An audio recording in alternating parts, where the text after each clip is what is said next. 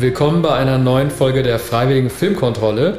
Heute mit einer Sondersendung aus aktuellem Anlass, also noch kein House of Dragons und auch noch kein ähm, ähm, Ringe der Macht, also kein Tolkien, sondern eine Sendung zum Tode Wolfgang Petersens der am äh, gestrigen 16. August im Alter von 81 Jahren gestorben ist. Ich glaube, er ist am 12. August Ach, schon gestorben in Los Angeles. die Nachricht, ja, die Nachricht äh, kam jetzt ja. erst. Management hat es äh, bekannt gegeben oder auf Nachfrage von DPA bestätigt. Genau. Also üblicherweise erfährt man das natürlich ähm, sehr bald und hier hat die Familie das nicht bekannt gegeben. Ja, vielleicht können wir mal, äh, wir müssen ja gar nicht chronologisch mit, sein, mit Leben und Werk anfangen. Ich möchte einfach mal die Gelegenheit nutzen, über einen Film kurz zu sprechen von ihm, über, äh, über den wir vielleicht sonst nie widersprechen würden, weil bis wir in den 2000er Jahrgängen angelangt sind, schreiben wir wahrscheinlich schon das Jahr 2024. Und zwar mein Lieblingsfilm von ihm und wie ich finde auch den besten Film von ihm, da wirst du mir sicherlich widersprechen, du weißt, was kommt. Troy alias Troja mit Brad Pitt. Ein Film, der seinerzeit komplett verrissen wurde. Vielleicht auch, weil die meisten Leute unter dem Eindruck von Gladiator gestanden haben von Ridley Scott. Ja, die, die republikanische äh, Rache-Fantasie George W. Bush, um es jetzt mal politisch bewusst ein bisschen zu überhöhen, wiedergespiegelt hat. Ich habe mich immer gewundert, warum Troja nicht gut ankam. Das Drehbuch hat ja äh, David Benioff geschrieben, der später Game of Thrones gemacht hat. Und es wurde beiden äh, vorgehalten, dass sie ähm, äh, aus der Elias-Sage die Götter gestrichen hätten, nur die Konflikte der Menschen erzählt haben. Aber ich möchte nochmal auf das Moderne dieses Films zu sprechen kommen, was in den, äh, in den Kritiken meistens untergegangen ist. Nämlich, dass wir jetzt zwei Kriegsparteien haben, nämlich äh, die, ähm, ja, man sagt ja Trojaner, ne? nicht Troja, Trojaner mhm. und äh, die Griechen. Und man sich als äh, Zuschauer äh, zwischen diesen Anti-Helden, Helden und Schurken nicht richtig entscheiden kann und möchte, wessen Seite man ist. Du hast auf der einen Seite Eric Boehner als Hector und Orlando Bloom als Paris, also zwei Heldenfiguren, als Priamus dann noch ähm, Peter O'Toole und dann natürlich auf der anderen Seite äh, Achilles, äh, gespielt von Brad Pitt, äh, Odysseus von äh, Jean Bean und ähm, man kann sich einfach nicht festlegen, für, äh, für wen man in diesem Film ist. Das ist eine ganz moderne Erzählmethode, die du auch äh, bei Game of Thrones zum Beispiel hast, wo Helden zu Antihelden werden und dann zu Mördern oder von Schurken halt zu Guten. Also diese klassischen Schwarz-Weiß-Zuschreibungen, die hast du bei diesem Film nicht. Und das hat mich damals äh, für Troja komplett eingenommen. Ich weiß nicht, inwieweit jetzt Wolfgang Petersen da mitgesprochen hat bei Benioff oder generell bei diesem sehr starken mm. Ursprungsmaterial. Aber das hat mich für diesen Film eingenommen und deshalb finde ich, dass es sein bester Film ist. Der Film erfüllt, wie so mancher seiner Hollywood-Filme, äh, seinen Anspruch, die äh, Zuschauer mit in ein großes Abenteuer zu nehmen, in eine Welt zu entführen, die sie nicht kennen. Und naturgemäß kennen sie nicht Troja oder die, ähm, äh, die Antike. Sie kennen, äh, sie waren niemals auf einem Fischtrawler in einem perfekten Sturm. Sie waren auch niemals in der Air Force One und äh, sie haben, äh, sind auch nicht auf einem, jetzt darf ich keinen Fehler machen, auf einem Hund geritten, geflogen. Ja, ist kein Hund, also, sondern. Ich bitte dich, du weißt, ja. es handelt sich dabei nicht um einen Glückshund, sondern den Glücksdrachen. Drachen, natürlich. Drachenfuch, nur sechs Der Meter Drache. lang ja. und komplett animatronisch. Sah mir so, so hundeartig aus. Ja, also das äh, sind einige Beispiele für Geschichten, die er erzählt hat. Ne? Mit Outbreak ähm, von 1995 mit Dustin Hoffman hat er die äh, Pandemie ja nicht vorweggenommen, aber er hat äh, den Horror geschildert, äh, den der Ausbruch einer Pandemie auslösen kann. Ja, es vor allem also, wirklich, weil überleg mal, ähm, äh, SARS, zum Beispiel die erste SARS-Pandemie, ja. die war 2000 in Südchina. Äh, Maul- und Klauenseuche, Großbritannien ging auch erst um 2000, 2001 los. Das, äh, der Rinderwahnsinn 1999, das waren äh, Sachen, äh, gut, also Ebola, ne, also die Angst vor dem, äh, von dem Ebola-Virus, Marburg-Virus gab es und das war tatsächlich Mitte der 90er schon, wahrscheinlich hat er darauf reagiert. Ja. Aber diese eigentliche, äh, diese Virus-Panik, die kam erst tatsächlich ein paar Jahre später. Ja, aber es gab natürlich schon Anzeichen Ebola ungefähr zu der Zeit, nehme ich an. Ja, ja, genau. Also Ebola das, das waren die, äh, das waren die Vorbilder und dann natürlich hat das ins Extreme übertrieben, damit auch dann die Hubschrauber fliegen und so weiter. Aber das war so ein Szenario, das man sich damals gar nicht ausmalen konnte und das er mit, mit Mut dramatisiert hat. Ne? Ja, zu schweigen vom Boot, natürlich, haben wir noch gar nicht gesagt, weil es so selbstverständlich ist. In jedem Nachruf wird es zuallererst gesagt, was in gewisser Weise äh, die Art der Kameraführung, das in dem U-Boot ähm, gedreht wurde, äh, revolutionär war. Ne? Und das zeigte ihn auch als technischen Meister, sehr gebildeter Mann, der vor allem das Handwerk, sowohl, sowohl das Handwerk verstand, als auch äh, von Theaterwissenschaft hat an der Film- äh, und Fernsehhochschule unterrichtet und zwar schon bevor er äh, zum Fernsehen ging in den 70er Jahren äh, hat am Theater gearbeitet, hat am Theater inszeniert, schon in den 60er Jahren und war also beschlagen, also sowohl in Theorie als auch im Handwerk, als auch im Drehbuch äh, schreiben.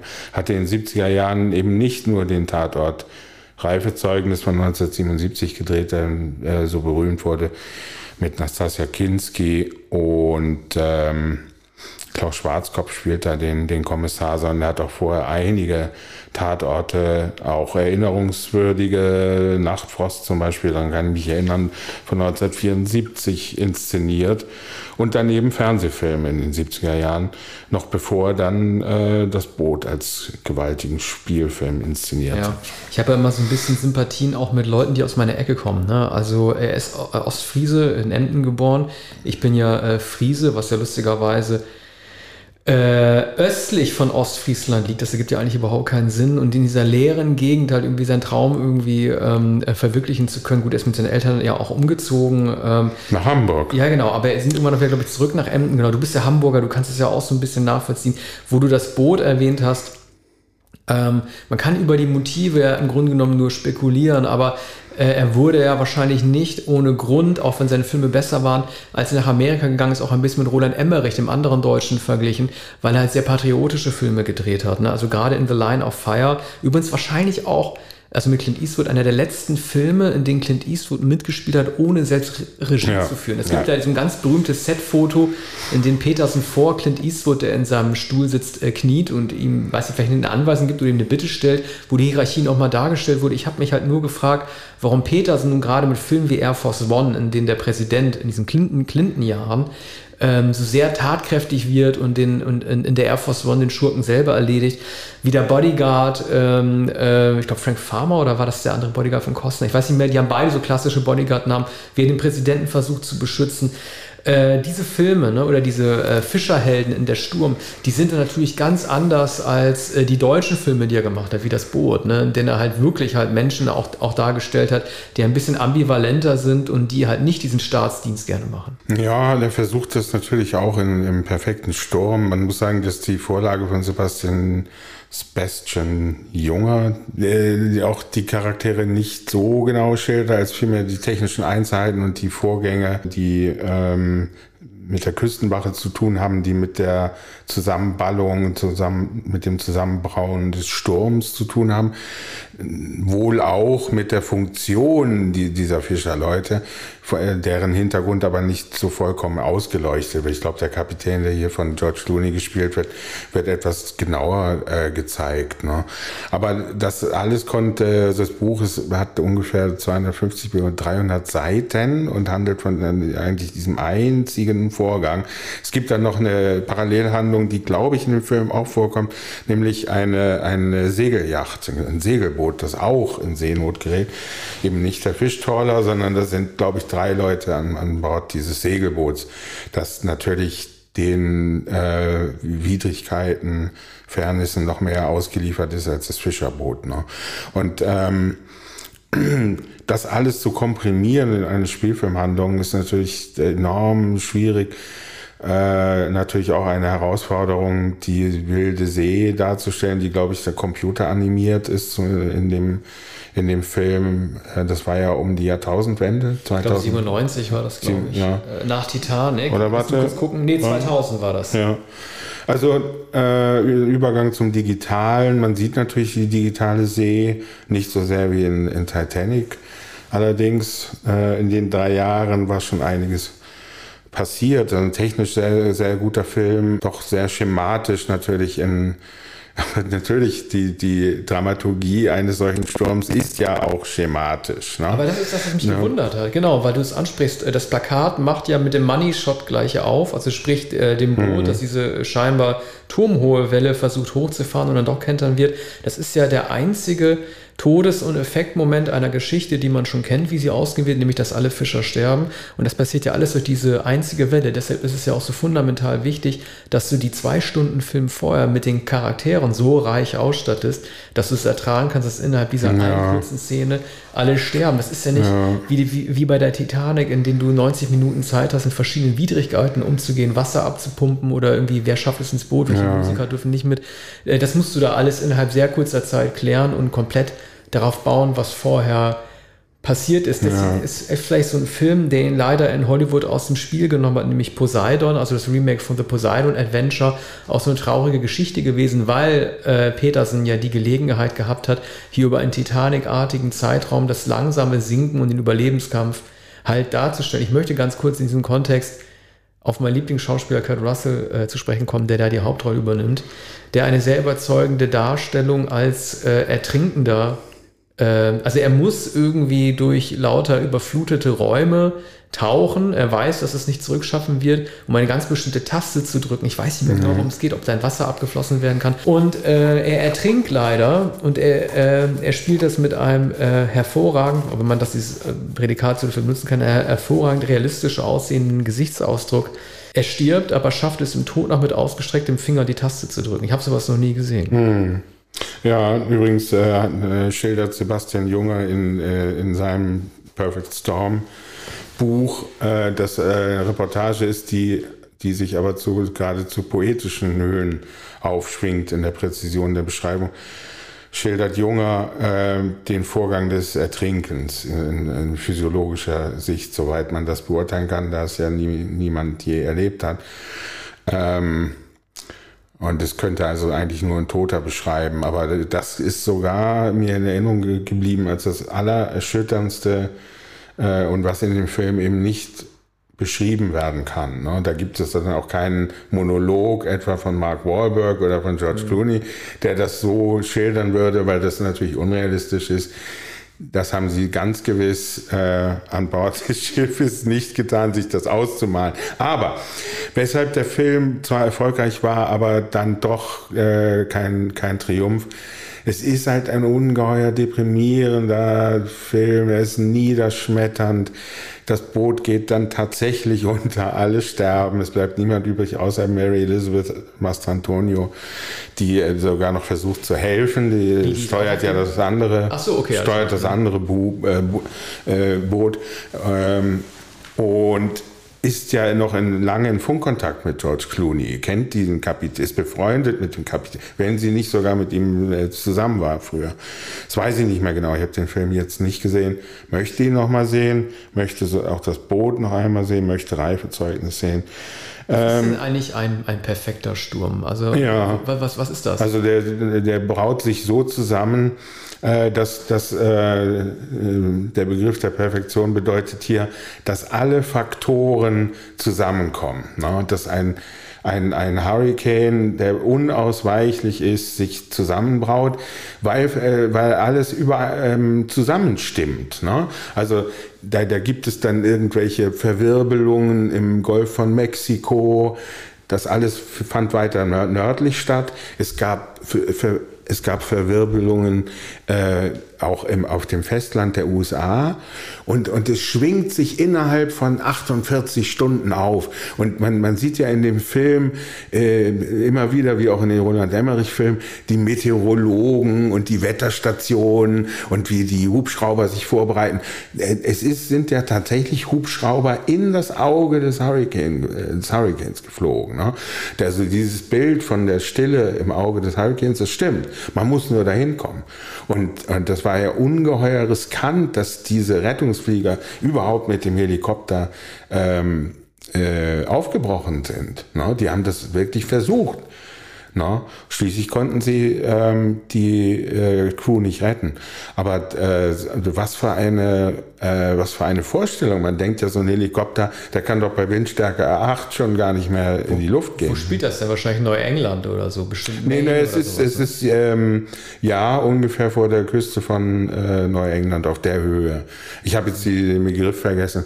Das ist ein, ein äh, Fischgebiet. Die sind halt, die sind sehr weit rausgefahren. Eigentlich wollten sie nicht in dieses Fischgebiet, aber die näheren, also äh, der Küste näheren Fischgebiete waren leer gefischt. Die sind immer weiter rausgefahren und sind sozusagen das Auge des Orkans, mhm. des Hurricanes ähm, gefahren und äh, hätten sie an ihrem ursprünglichen Plan festgehalten und wären nicht so lange auf See gewesen, die waren schon tagelang unterwegs, weil sie halt keinen Fisch bekommen haben, ähm, dann wäre wär das nicht passiert. Ne? Und, und die haben sich zu weit hinaus bewegt. Aber dass, dass dieser riesige Helikopter, der überhaupt startet, das sind ja auch die äh, dramatischen Szenen, wie äh, Petersen sie so gern inszeniert hat, ne? wie dann so eine Treppe oder so eine äh, Trittleiter da runtergelassen wird. So. Das, das gehört natürlich zu einem Actionfilm und war insofern perfekt. Er hatte überhaupt äh, mit, mit, ähm, mit fast allen Hollywood-Filmen als er dann genügend Budget zur Verfügung hatte, ähm, äh, sehr, sehr gute, erfolgreiche Actionfilme gedreht. Am Anfang ähm, bei Enemy Mine und bei Tod, Tod im Spiegel, Shattered, äh, da hatte er das noch, hatte er noch kein Rezept. Ne? Naja, das sind, sind unentschlossene Filme. Ja, also Enemy Mine ist äh, kommerziell daran gescheitert, dass die Leute natürlich, du hast auf dem Cover äh, Dennis Quaid gehabt, und äh, Lou Gossett Jr. Äh, schon in seinem Aus, auf dem Cover, auf dem Poster meine ich, schon äh, ähm, in seinem Kostüm als ein Oktopus außerirdischer, ne? weil das ein bisschen wie Admiral Akbar. Und da hast du dir natürlich äh, mit dem Titel auch schon etwas vorgestellt, dass es viel mehr Action geben würde, dass daraus sozusagen ein Vater-Sohn-Drama entsteht, in der halt dieser äh, äh, außerirdischen Rassist Dennis Quaid halt irgendwie beschließt, zum Ziehvater des Kindes von Lugosi Jr. zu werden. Das, äh, da hast du recht, das ist natürlich äh, eine Entwicklung der Geschichte, die nicht richtig beworben werden konnte, über die sich keiner klar gewesen ist, was überhaupt verkauft werden soll und die deshalb auch zu dem Misserfolg des Films geführt hat. Das ist ja auch das Besondere, ähm, trotzdem, ich meine, sechs Jahre hat danach Peterson keinen Film mehr gedreht. Tod im Spiegel wieder ein Drama, das untergegangen ist. Hat er wieder ein paar Jahre gebraucht, bis äh, er für Clint Eastwood ja. dieses Film halt irgendwie, diesen Film irgendwie drehen mhm. konnte. Ich glaube, alles wäre vielleicht ein ganz kleines bisschen anders gekommen, wenn äh, die Oscars für ihn anders gelaufen wären 1983. Der Film lief 82 in Amerika an, das Boot, ne? 81 in Deutschland, 82 äh, in, den, in Amerika, wurde also 83 bei den Oscars dann berücksichtigt. Und er war nominiert, Peterson, Jos Vacano, Kamera, Kamera war nominiert, äh, Schnitt war nominiert. Bester Film, denke ich auch, also sechs, äh, sechs Nominierungen und mhm. ähm, man hat beschlossen, diesen Film im internationalen Rennen laufen zu lassen. Und neben Gandhi und E.T. hat dieser Film natürlich keine Chance gehabt. Das deutsche Gremium hätte beschließen müssen, diesen Film für den besten ausländischen, äh, den besten fremdsprachigen Film ins Rennen zu schicken, hat sich aber für Werner Herzogs Fitzcarraldo entschieden. Also ich glaube, dass da äh, die Fehlentscheidung gab, weil ich glaube, als bester fremdsprachiger Film er hätte das Boot gewonnen und es hätte ihn nochmal anders auf die Landkarte ja. geholt. Ne? Gerade weil danach ja die unendliche Geschichte gekommen ist. Ein Film, der mit 60 Millionen D-Mark äh, sehr, sehr teuer war. Also der war übrigens auch teurer als die Rückkehr der Jede-Ritter, übertragen in Dollar. Ich glaube mindestens 10 Millionen Dollar dann teurer. Also sozusagen eine richtige Großproduktion, die aber leider total nach Europudding ausgesehen hat. Im Grunde mhm. genommen, gut, vorgesehen war eh äh, Helmut Dietl als, als, als, als Regisseur, den wollte Eichinger zuerst haben. Ich glaube, dass, äh, dass also Petersen der hatte Bock, die, die, die Effekte zu inszenieren und so weiter. Aber diese Kindergeschichte, Fantasy, das war eigentlich nicht sein Ding. Tja, äh, damals äh, dach, dachte man auch, äh, warum macht er denn jetzt das? Aber die Ästhetik und die ähm, unglaubliche Virtuosität auch der Schauspieler in das Boot ist natürlich einzigartig. Es ist auch ein Film, von dem man denkt, er müsste den Oscar gewonnen haben, mindestens den Oscar für den besten nicht englischsprachigen Film. Und das ist eben nicht so. Ne? Also Fitzcarraldo hätte natürlich auch diesen Oscar ja, der wurde gewinnen ja nicht mal nominiert. Müssen. Der wurde nur, der mhm. wurde nur ja. äh, von, von, vom ja. deutschen Komitee halt ins, äh, da reingestellt. Ja.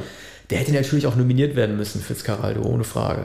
Ja, genau. Also, also eigentlich, ist, weil beide Filme hätten natürlich jeden Preis verdient gehabt. Das zeigt aber, was Anfang der 80er Jahre möglich war in Deutschland. Herzog, Wim Wenders außerdem noch, Und äh, sicher Wolfgang Petersen, der allgemein in eine andere Kategorie äh, eingeordnet wird, äh, das hätte hat aber ja Wolfgang Petersen nichts ausgemacht. Der, dessen Fernsehfilm Smog ist hier zu nennen von 1973 ähm, bestimmt äh, so gut waren wie Rainer Werner Fassbinders Fernseharbeit.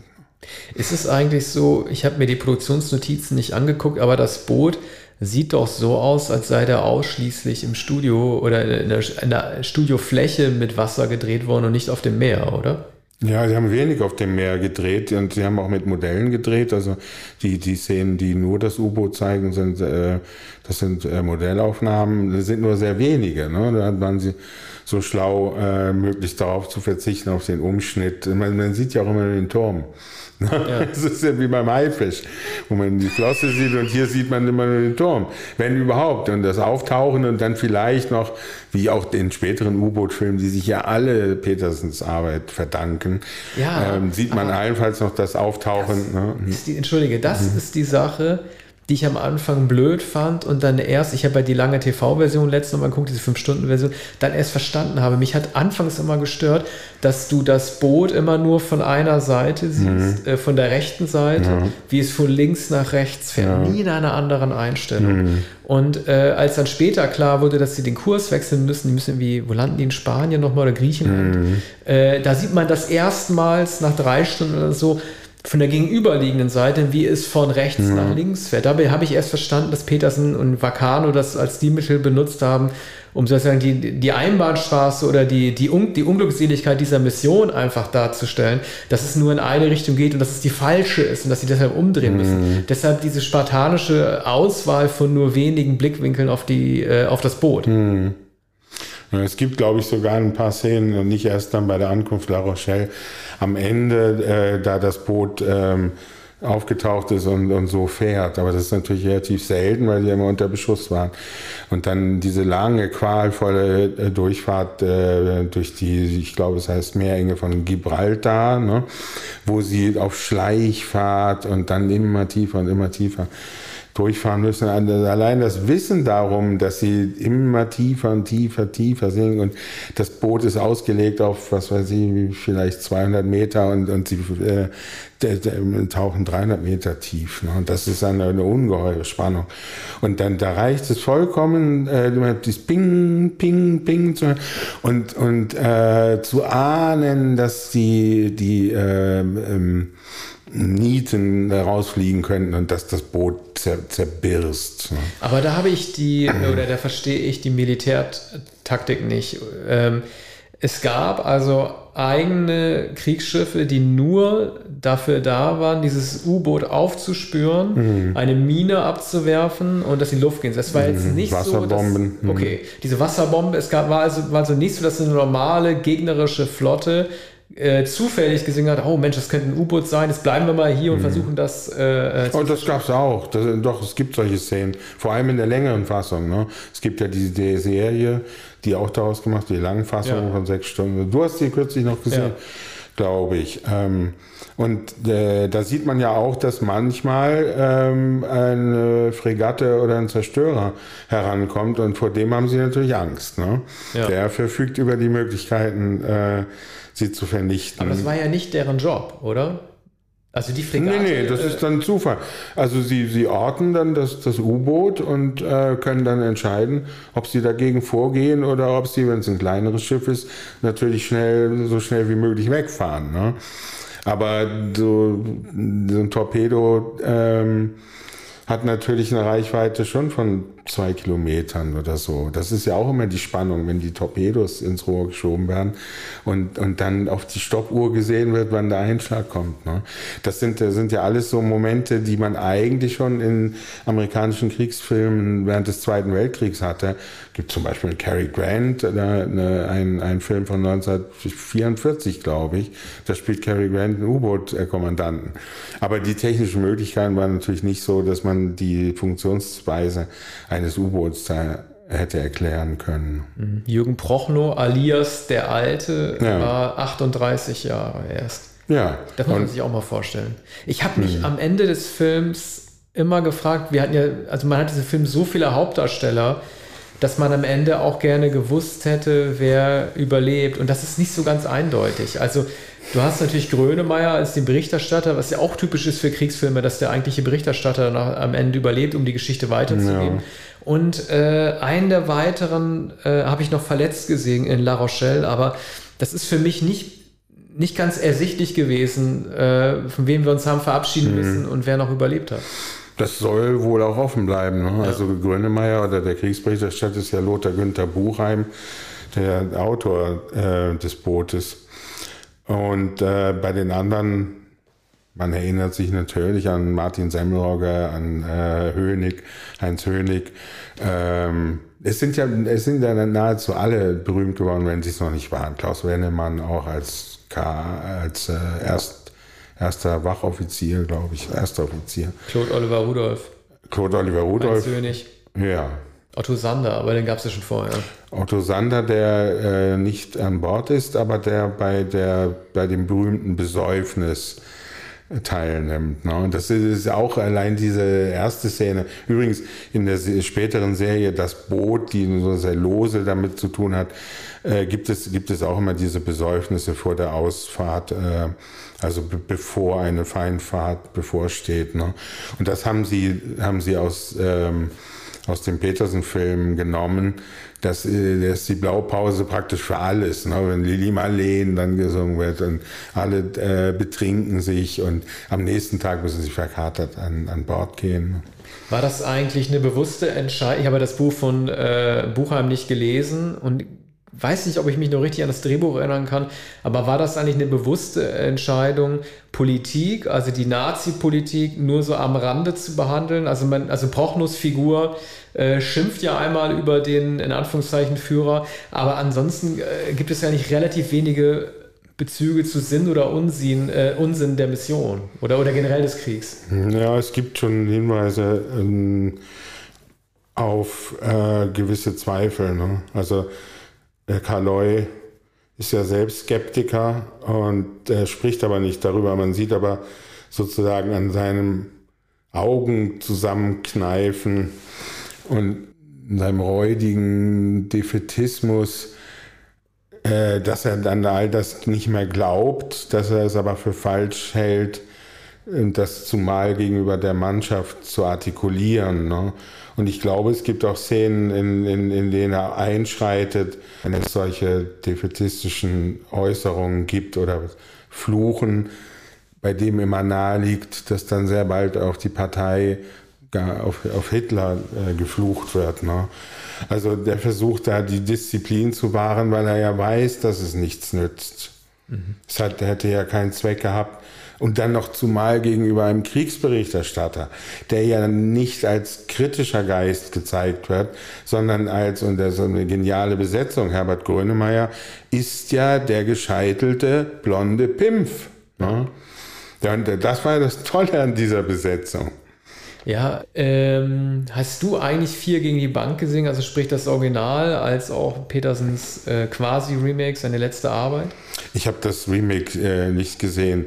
Das äh, müsste man vielleicht noch mal sehen. Also die Besetzung, äh, das sind ja die vier großen Deutsch. Ich glaube, Bulli Herbig. Äh, Schweiger. Ja, Schweiger. Schweighöfer. Jan Schweighöfer.